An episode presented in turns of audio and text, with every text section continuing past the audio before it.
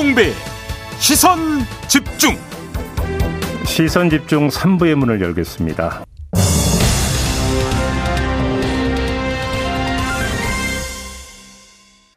네, 대선이 끝났습니다. 대선이 끝나면서 의회 구도도 이제 바뀌게 되겠죠. 여소야대 구도로 바뀌게 되는데요. 이 상황에서 의정이 어떻게 전개가 될지 이게 관심사입니다.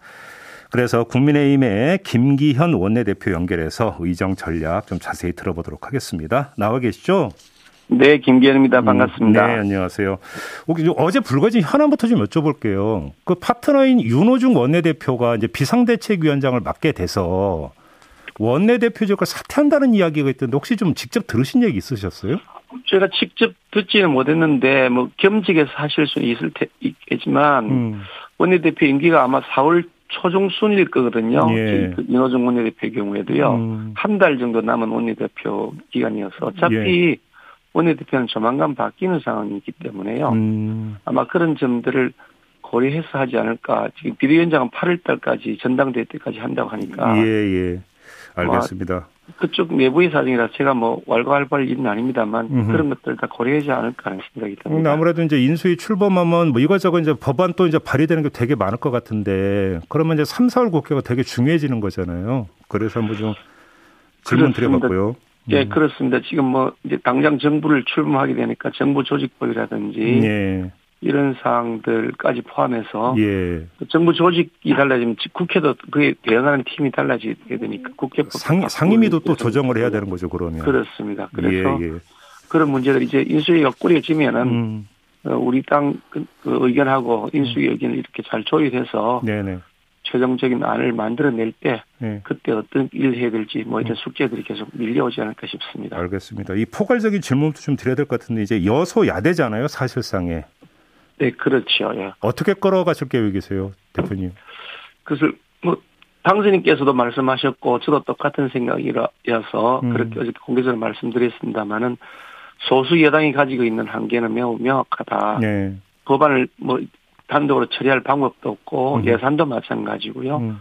모든 현안 뭐 인사청문회라든지 국회의 동의를 필요하는 국무총리, 네. 감사원장 이런 모든 부분들이 앞으로 전개될 상황이기 때문에 그렇죠. 음. 그 어차피 지금 저희들이 가지고 있는 숙명적 한계가 음. 협치, 어뭐 이게 정치권에서의 통합, 음. 정책을 중심으로 한 정당을 중심으로 아니라 정책을 중심으로 한 통합과 협치 같은 것을 예. 할 수밖에 없다는 생각이고요. 예. 또 반대 또 다른 측면에서 본다 그러면 국민들께서 정말 요구하는 것은 협치 음. 그리고 뭐 통합 이런 것 아니겠느냐. 네네. 지금 민주당 정권 5년 내내 뭐 했던 건 갈라치기, 분열, 뭐 음. 진영 나누기 이런 것에 대해서 식상하셨던 분들이 음. 이번 대선에서 표심으로 음. 우리 윤석열 후보를 당선시켜 주셨다. 저는 예. 그렇게 믿고 있기 때문에 예, 예. 그런 면에서 보더라도 국민의 뜻에 부합하는 길은 음. 협치 통합이다 이렇게 생각하고 있습니다. 알겠습니다. 관련해서 이제 의정 현안 앞으로 이제 그 주택에 처리해야 되는 현안들이 좀 몇 가지 있는 것 같아서요. 그 관련 질문을 좀 드릴게요. 자 이제 윤석열 당선인이 대선 과정에서 이제 계속 강조를 했던 게 그 코로나로 인한 소상공인 자영업자들 지원 문제였고요. 취임 즉시 50조를 투입을 해서 이들 실질적으로 손실 보상한다는 이야기를 여러 차례 강조한 바 있지 않습니까? 근데 문제는 재원 문제인데요.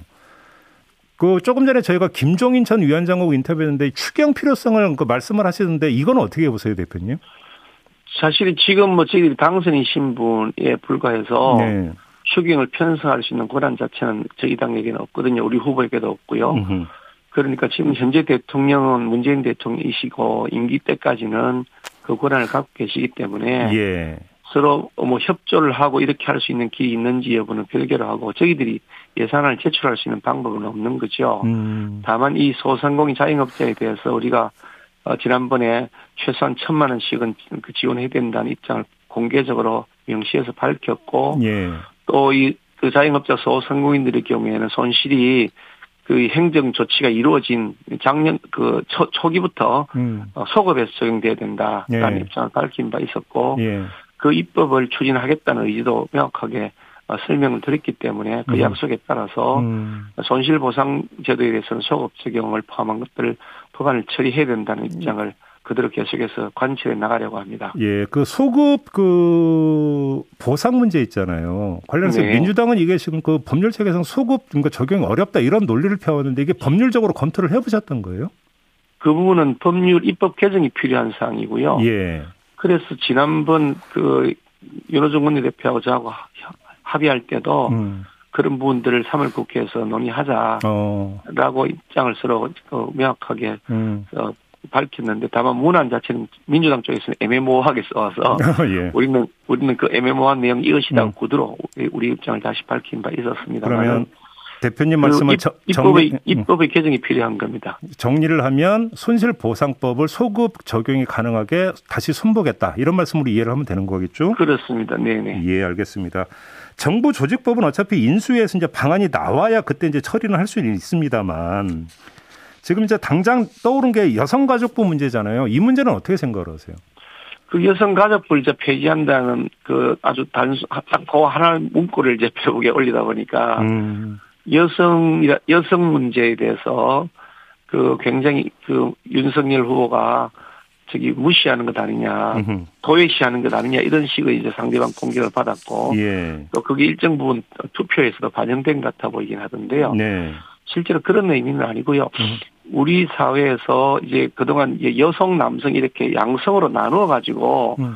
구분해서 한쪽을 뭐 보호하고 한쪽을 뭐 어떻게 이 가해자인 것처럼 이런 식으로 인식하는 것 자체에 대한 반성이 필요하다. 예. 공정하게 서로 경쟁할 수 있는 시스템을 만들어 드리고 음. 그 공정 경쟁에서 조금 뒤처지는 뭐 역할 어, 분야가 있거나 계층이 있으면 그에 대한 지원은 별개의 방법으로 접근하더라도 음. 근본적으로 공정한 그 경쟁의 시스템이 필요하다. 뭐 이런 차원의 얘기였는데 예. 여성가족부 폐지한다니까 여성 문제를 도외시한다 이런 건 아니고요. 예. 어차피 여성 문제들은 여전히 우리가 우선적으로 해결, 해결해야 될 과제라고 저는 개인적으로 생각합니다. 음. 그래서 이게 각 현재 여성가족부가 하고 있는 역할을 보면 여성이나 가족 문제를 이렇게 좀 더 권익을 신장시키기보다는 오히려 그들만의 그 어떤 뭐 어떤 그뭐 자리 나눠 먹기가 돼가지고 예. 흔히 말하는 과도하게 한쪽으로 편향되어 있는 그 뭐 페리미니스트라고 해야 될지 모르겠는데요. 음. 그런 분들의 일종의 출세의 그 도구처럼 보여졌다. 음. 그리고 실제로 여성가족부 장관이 되고 나면 여성 문제에 대해서 딱 정, 정권의 눈치 보고 입 닫아버리고 네. 특히 이제 박원순 전 시장 같은 경우에 불거졌던 그 여성에 대한 그 성포, 성범죄 문제에 대해서 아예 입 닫아버리는 음. 세상에 그런 여성가족부가 왜 필요하냐라고 음. 하는 반성에서 시작된 것이고요. 예. 어차피 이 문제는 각 부처별로 흩어져 있는 여러 가지 여성 정책들의 부분들을 좀 더 통합적으로 음. 강화해 나가는 그런 그 통합적 시스템이 필요하다라는 예. 차원으로 제가 이해를 하고 있고요. 아마 예. 그런 논의들 인수위원회에서 하게 될 것입니다. 아무래도 이제 아무튼 이 문제도 그러면 인수위원회에서 좀 구체적인 방안이 나오면 그때나 이제 입법 추진을 하더라도 한다 이런 말씀이신 거죠 정리를 예. 하면. 그러니까 단순하게 여성가족 폐지한다 이런 문제가 음. 아니고요. 네. 그 문제를 다시 다른 방법으로 좀 더 이게 그 여성의 문제에 대해서는 별도로 음. 제대로 된 역할을 할 수 있는 기구를 통해서 하도록 하고. 네. 그, 그 대신에 공정한 경쟁이라는 시스템을 보장한다는 전제하에서 문, 음. 문제를 접근해야 된다. 이런 컨셉트라고 이해하시면 좋을 것 같습니다. 혹시 공수처법도 다시 손질할 계획이세요? 저는 뭐 개인적으로 공수처를 폐지해야 된다는 입장을 확고하게 가지고 있고요. 지금도 예. 마찬가지 생각입니다. 예. 어떤 정권이든지 간에 정권에 충성하는 수사기관을 가지게 되는 것은 그거는 민주주의를 후퇴시키는 것이다. 음. 심지어 훼손시킬 수 있다. 저는 음. 그렇게 판단하고 있고요. 예. 이 저희 저희 소신은 저희 당이 예전에 여당일 때도 음. 이 현재와는 전혀 다른 매우 마일드한 현재는 거의 아주 라프한 거친 형태의 공수처를 만들어 놨습니다만 그 당시는 비교적 합리적인 수준에서의 공수처를 만들 때도 저는 반대를 했습니다. 음. 결국 그래서 우리 여, 우리가 여당일 때도 공수처와 비슷한 조직이 탄생된 것을 당내에서 제가 반대를 했고 결국 저희들은 그걸 관철시키는 것을 포기했습니다만은 예. 이 정부는 그걸 무지막지하게 군합발로 짚고 갔, 짓밟고 갔는데요. 그래서 결국 그게 뭐 저기 그 패스트트랙이라는 제도를 통해서 지금 많은 사람들이 재판에 넘겨져 있는 이런 터무니없는 사태가 벌어져 있는데 이 공수처라고 하는 것은 어느 정권이 집권을 하든지 간에 정권에 충성하는 수사기관을 만들어 놓으면 지금 문재인 정권에서 벌어졌던 정권 충성하기 그래서 권력자는 덮어주고 음. 권력 없는 사람은 마구 마구잡이로 해집기 이런 형태로 될 것이기 때문에 절대로 네. 있어서는 안 된다는 것이 저희 확고한 소신입니다. 그런데 만약에 그러면 대표님 이제 개인적 소신인 걸 전제로 하고 이해를 하고 질문을 그럼 추가 질문을 하나 드리면 그러면 오히려 거꾸로 이제 그 기존의 특별 감찰관 제도를 더 활성화하는 쪽으로 가야 된다 이렇게 생각하시는 겁니까? 특별 감찰관 제도는 문재인 정권이 결국은 임명을 안 했죠. 예. 전임자 임명 임기가 마친 다음에 지금까지 그만큼 우리가 임명해야 된다 해도 임명한다고 말만 하고 안 했단 말이죠. 예. 그래서 내로남불을 하는 거. 자기들에 대해서는 전부 있는 제도도 없애버리고 임명도 안 해버리고 남에 대해서는 없는 제도를 만들어서 뒤, 뒤, 뒤, 뒷공문에 조사해서 없는 거 뒤집어 씌우려고 그러고 그래서 문제가 된다. 그게 내로남불이라는 것인데 우리는 그걸 반면교사를 삼아야 된다고 생각합니다. 당연히 특별감찰을 감찰관 제도는 현행법에 따라서 임명을 해야 되는 것이고요. 네. 그런데 이거 공수처제도하고 특별감찰관 제도는 전혀 다른 차원의 얘기입니다. 이 음. 특별감찰관이라고 하는 것은 청와대 내부에서 네네네. 네, 네. 뭐 7인석 문제에 대한 감시를 음. 사전적으로 하자는 음. 것이고요. 음. 공수처는 그것이 아니라 반정권, 그 정, 정부에 대해서 반대하는 반대 진영의 사람들의 뒷조사를 하고 권력자들에 대해서는 뭐 청와대 권력이 아니라도 많은 권력자들이 있지 않습니까? 네. 그런 권력자들에 대해서는 사실상 거기서 뭉개버리고 하는 짓을 지금까지 이 공수처가 계속 해왔습니다. 우리 눈으로 봤잖아요. 음. 이래서 제가 안 된다고 얘기했다는 뜻입니다. 그 근데 이제 그 윤석열 당선이 어제 기자회견한 걸 보면 부정부패 엄단에 대해서는 내편 니편 안 가리고 국민의 그러니까 그 입장에 선다라고 했는데 그러면 고위 공직자 범죄 수사처니까 이건 오히려 더 필요하다고도 볼 수 있는 거 아닌가요? 고위공직자 수사 범죄 수사처가 아니고 고위공직자 범죄 은닉처가 되어 있거든요.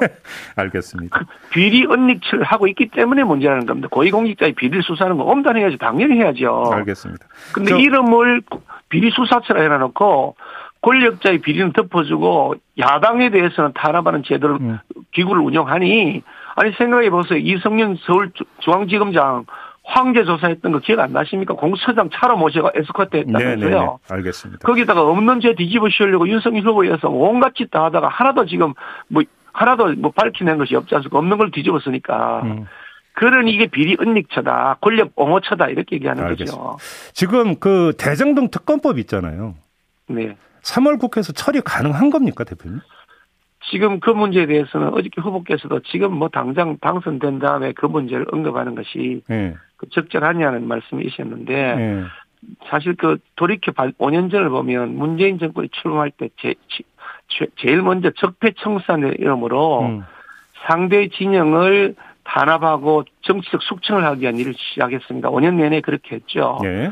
그러면서 진영 나누기, 편 가르기, 갈라치기 해서 국민을 이렇게 분열시켜 놓았는데 정부 출범하자마자 적폐청산 이름으로 정적 숙청하는 일을 했던 그런 모습을 다시 반복해야 되냐는 그런 근본적 고민이 있습니다. 아, 아, 그러니까 예, 현재 예. 수사하고 있는 후보의 말씀, 대통령 당선인들 말씀도 현재 시스템화에서 돌아가는 것에 대해서 정권이 개입해가지고 음. 어떤 방향성을 설정하게 되면 또다시 그런 그 잘못된 과거를 반복한다라는 인식을 갖고 있다고 저는 이해를 하고 있고요. 제 생각으로는 그 문제는 조금 더 이제 여야 사이에 논의를 필요하지 않을까 하는 생각하는데 어허. 근본적으로 비리에 대해서는 음. 당연히 정상적인 시스템에서 수사되고 음. 그에 대한 처벌이 반드시 필요하다라는 어. 인식에는 전혀 변함이 없는데 네. 그 문제는 여당 지금 아직 저희들이 야당입니다만 여야 뭐라 그 표현해야 될지 모르겠는데 어. 양당 사이에서 조금 논의를 더 해서 네. 정말 국민들께서 음. 비리가 있는지 여부에 대해서 확실하게 알겠습니다. 객관적으로 그리고 공정한 절차에 대해 수사 의해서 수사가 될 수 있도록 납득할 수 있는 절차를 밟는 것이 옳다. 예. 반드시 비리는 밝혀내야 음, 된다. 음, 입장을 가지고 약간의 있습니다. 기조 변화가 좀 느껴진다라고 이해를 해도 되는 겁니까? 기조 변화는 아니고요. 기조는 그 저희들이 야당일 때 음. 이게 워낙 그, 그 사건을 덮어버리려고 하니까 문제인데 저희는 다 덮, 덮을 생각 자체가 전혀 없으니까. 알겠습니다. 예, 그래서 확실하고 객관적으로 공정하게 수사하자 이런 얘기입니다. 알겠습니다. 시간이 다 돼서 요거 마지막으로 짧게 하나만 여쭙고 끝낼게요. 지금 정치개혁 관련 법안에서 특히 지방선거 관련해서 뭐 기초위원회 중대선거구를 늘린다 이런 방안이 민주당에서 나온 바 있잖아요. 혹시 같이 처리할 의향이 있으십니까? 민주당이 나온 거는 그때 자기들 그 안철수 후보를 끌어안아서 자기들끼리 그 통합하기 위해서 내놓은 음. 낚시 미끼 아니었나요? 그럼 별로 처리할... 낚시 미끼 던졌다가 낚시 미끼 던져놨다가 물고기가 사라져 버리니까 이제 입도 뻥끗하지 않으신데. 음. 어, 그러면 민주당이 이거 추진 안할 거라고 보시는 정치, 거예요? 정치 개혁이라고 하는 것은 정말 국민들께서 바라는 방향으로 정치 음. 그 설정해야 되는 것인데 네. 이 다당제 하자는 것은 대통령제 하에서 음. 대통령 권한을 훨씬 더 강화시키는 알겠습니다. 방향으로 가게 되니까 음, 음, 이게 정치 계획인지에 대해서 근본적 고민이 필요한 겁니다. 알겠습니다. 아, 자기들처럼 그렇게 낚시 미끼 하듯이 해가지고 입법하고 예산하고 추경하고 그런 잘못된 방식 이제는 타파해야 됩니다. 마무리해야 될 것 같네요. 고맙습니다, 대표님. 네, 감사합니다. 네, 지금까지 김기현 국민의힘 원내대표였습니다. 세상을 바로 보는 또렷하고 날카로운 시선. 믿고 듣는 진품 시사. 김종배의 시선 집중.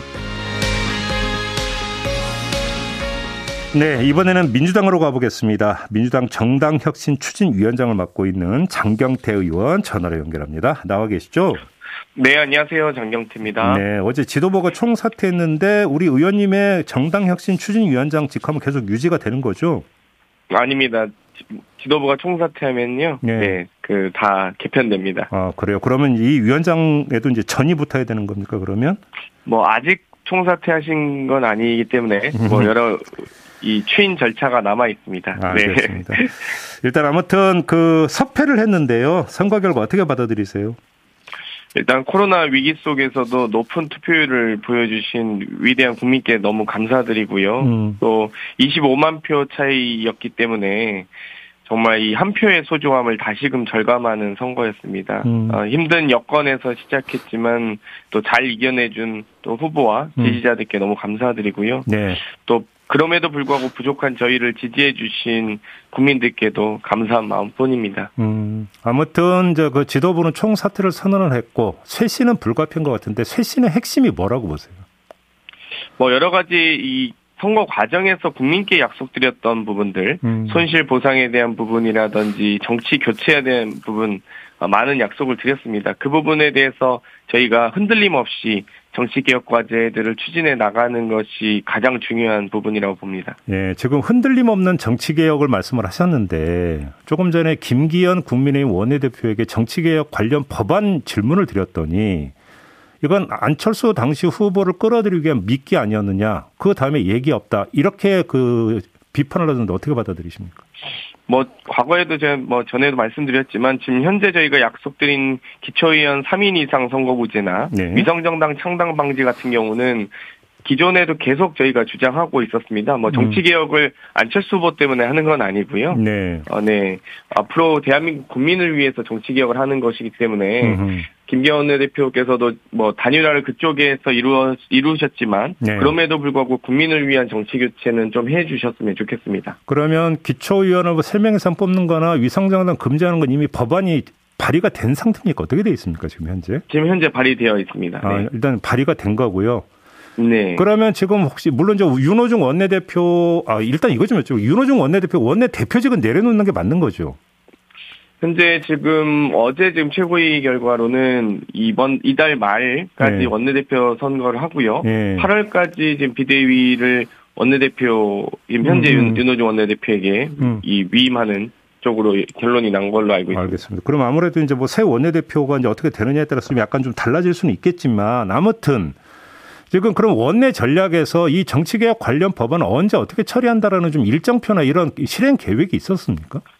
현재 국회 정개특위가 개회해 있는 상황이고요. 예. 5월 말까지 임기인데요. 음. 어, 여러 가지 지금 지방의원 정수 조정이라든지 선거구획정, 정치관계법 개정안들이 5월 말까지 지금 정리가 돼야 됩니다. 그렇기 네. 때문에 좀 급한 대로 지방선거 관련 법부터 먼저 어. 통과시키고요. 네. 그 이후에 정치관계법 등 지금 어, 특히 기초 3인 선거 같은 경우는 지방선거에 바로 적용해야 되기 때문에 좀 빠르게 음. 적용돼야 될 부분이고요. 음. 위성정당 창당 방지 같은 경우는 이제 총선 관련된 조항이기 때문에 예. 어, 지방선거 관련법 먼저 하고 그 음. 이후에 해도 될 것 같습니다. 그러면 예를 들어서 지금 이제 그 발등해버리 지방선거 관련 법안이니까 그럼 요거에 대해서 국민의힘에서 혹시 좀 그 반응이나 이런 것들을 체크를 해보셨어요? 뭐 여러 가지 정치 개혁 과제들을 말씀드리면 일단 좀 부정적으로 말씀을 하시거나 음. 뭐 별로 이렇게 회의에 성의 있게 참석하지 않고 계셔서 어. 좀 그런 부분 아쉽게 생각하고 있습니다. 아 그래요? 별로 이제 적극적 의지를 안내 보인다 이런 말씀이신가요? 네, 저희 저는 그렇게 느끼고 있습니다. 아 그래요? 알겠습니다. 자, 그러면 이제 정치개혁 관련 문과 법률 개정 문제 말고 지금 이제 그 물론 새 정부가 출범하기 전이기 때문에 아직은 여소야대라고 보기는 힘듭니다만 그냥 그렇게 표현을 쓸게요. 여소야대 부분에서 지금 민주당이 어떤 식으로 그러면 새 정부 출범과 출범 후에 협조를 하고 또 한편으로는 견제를 하느냐. 이건 그러니까 상당히 중요한 문제인 것 같은데 민주당이 어떤 태도를 견제해야 된다고 생각하세요? 일단 저희도 어, 윤석열 당선자께서 부디 국민을 위한 정치를 해주시길 바라고요. 예. 어, 어떻게 본인께서 이 선거 과정에서 주장하셨던 정, 국민 통합 과제에 대해서 음. 어떤 식으로 이 의회를 어, 운영 의회, 의회 를 어, 존중해서 생각 이 운영 국정 운영을 하실지 음. 저희도 조금 아마 관망을 하지 않을까 초반엔 음. 이렇게 보고요. 네. 이 협치를 할 것인지 대결을 할 것인지는 아마 윤석열 당선자께서 음흠. 어, 어떤 태도와 자세를 견지하시냐에 따라서 저희의 입장도 좀 결정되지 않을까 이렇게 생각합니다. 아마도 국민을 위한 정치 혹은 국민을 위한 통합과제라고 하면 얼마든지 저희도 협조할 수 있겠지만 음. 또다시 시대를 역행하는 역사의 수레바퀴를 거꾸로 돌리는 일들이 일어난다면 네. 거기에선 단호하게 저희도 반대할 수밖에 없을 것 같습니다. 그러면 예를 들어서 그 지금 애초 공약대로 여성가족부 폐지하는 정부 조직법 개정안을 내놓는다. 그럼 어떻게 하실 거예요? 뭐 저는 개인적으로는 여가부 폐지 반대합니다. 예. 여러 가지 사안에서 여가부가 여성 정책만 있는 것이 아니라 음. 이 청소년 정책, 가족 정책, 다문화 정책 다양한 분야들을 관, 장하고 있기 때문에 예. 만약 뭐 대안 없이 단순하게 정말 그런 일곱 글자짜리 공약을 제시했듯이 일곱 글자 정도의 어, 정책을 추진한다라고 음. 하면 다, 당연히 당연히 뭐 반대할 수밖에 없을 것 같습니다. 근데 그 바로 그 문제 때문에 만약에 민주당에서 반대를 한다면 정부 조직법 개정안이 처리가 안 되고 그러면 정부 출범을 못 하게 되는데 이때 또 오히려 그럼 역풍이 불 수도 있지 않겠습니까? 뭐 국민들께서 보실 때 음. 어, 여러 가지 이번 대선 결과가 아마도 이, 이 윤석열 당선인에게도 완전한 승리를 불완전한 승리를 주신 거고 예. 저희에게도 이 견제할 수 있는 패배를 주셨다고 봅니다. 그렇기 음, 때문에 음, 음. 어, 정말 그 소중한 차이를 저희가 잘 견제하면서 네. 국민들의 의사를 바탕으로 해서 당연히 반대하더라도 국민들의 뜻을 고민하면서 할 거라고 생각합니다. 그러면 예를 들어서 지금 이재명 전 후보가 박지현 위원장 있지 않습니까? 이분에게 네. 비대위 합류를 제안을 했다라는 보도가 있었는데 그러면 예를 들어서 그러니까 이 그 젠더 문제에 대해서는 확실하게 원칙 있는 태도를 민주당이 계속 유지해 가야 된다는 뜻으로 해석을 해도 되는 거죠, 그러면. 뭐 저희는 시종일관 여러 이 젠더 문제에 대해서 갈라치기 정치보다는 네. 여러 이 존중하는 사회, 포용하는 사회, 세대 포용론 등을 또 주장하기도 했고요. 네, 네. 어 20대 남성의 문제가 20대 여성들 때문에 생긴 문제가 아니듯이 음. 이 남성과 여성을 갈라치기해서 해결될 수 있는 부분은 아무것도 없습니다. 네. 이 선거 과정에서는 뭐 득표 전략으로는 뭐 다소 유효할 수 있으나 음. 어, 국가 정책을 운영하는 과정으로는 뭐 전혀 사실 유효하지 않는 방법이기 때문에 네. 이런 부분은 이제 선거가 끝났으니 음. 아마 윤석열 당선인께서도 고민을 하실 수밖에 없다 이렇게 봅니다. 아, 오히려 이제 그거를 좀 그러니까 먼저 그러니까 윤석열 당선인 쪽에서 좀 조정을 해야 되는 거 아니냐 이런 말씀이신 거죠? 정리라면 아마 더 고심하실 겁니다. 알겠습니다. 네. 마지막으로 좀 짧게 어차피 이제 민주당은 비대위를 거치면서 새 리더십을 구축을 해야 되지 않습니까? 어떤 리더십이 구축이 돼야 된다고 생각하세요? 일단 저희는 분골 쇄신하는 모습도 더 낮게 겸손하게 국민께 더 가까이 다가가기 위한 노력을 해야 된다고 보고요. 예. 여러 가지 리더십에 대해서 많은 고민이 있습니다. 어, 음. 대선 체제에서 지선 체제로 빠르게 전환해야 되는 부분, 음. 또 빠르지만 질서 있게 전환해야 되는 부분, 어, 국민이 네네. 공감하시는 전환을 해야 되는 부분, 네네. 또 민주당에 알겠습니다. 대한 부족함, 미움이 가실 때까지 저희가 노력을 해야 된다고 보는데요. 그런 알겠습니다. 리더십을 보여줄 수 있는 노력 저희도 해 나가겠습니다. 알겠습니다. 좀 앞으로 지켜보도록 하겠고요. 오늘 말씀은 여기까지 드려야 될 것 같네요. 고맙습니다, 의원님. 네, 감사합니다. 네, 지금까지 장경태 민주당 의원이었습니다. 네, 김종배의 시선 집중 본방 모두 마무리하겠습니다. 저는 유튜브에서 청기 누설을 이어갑니다. 고맙습니다.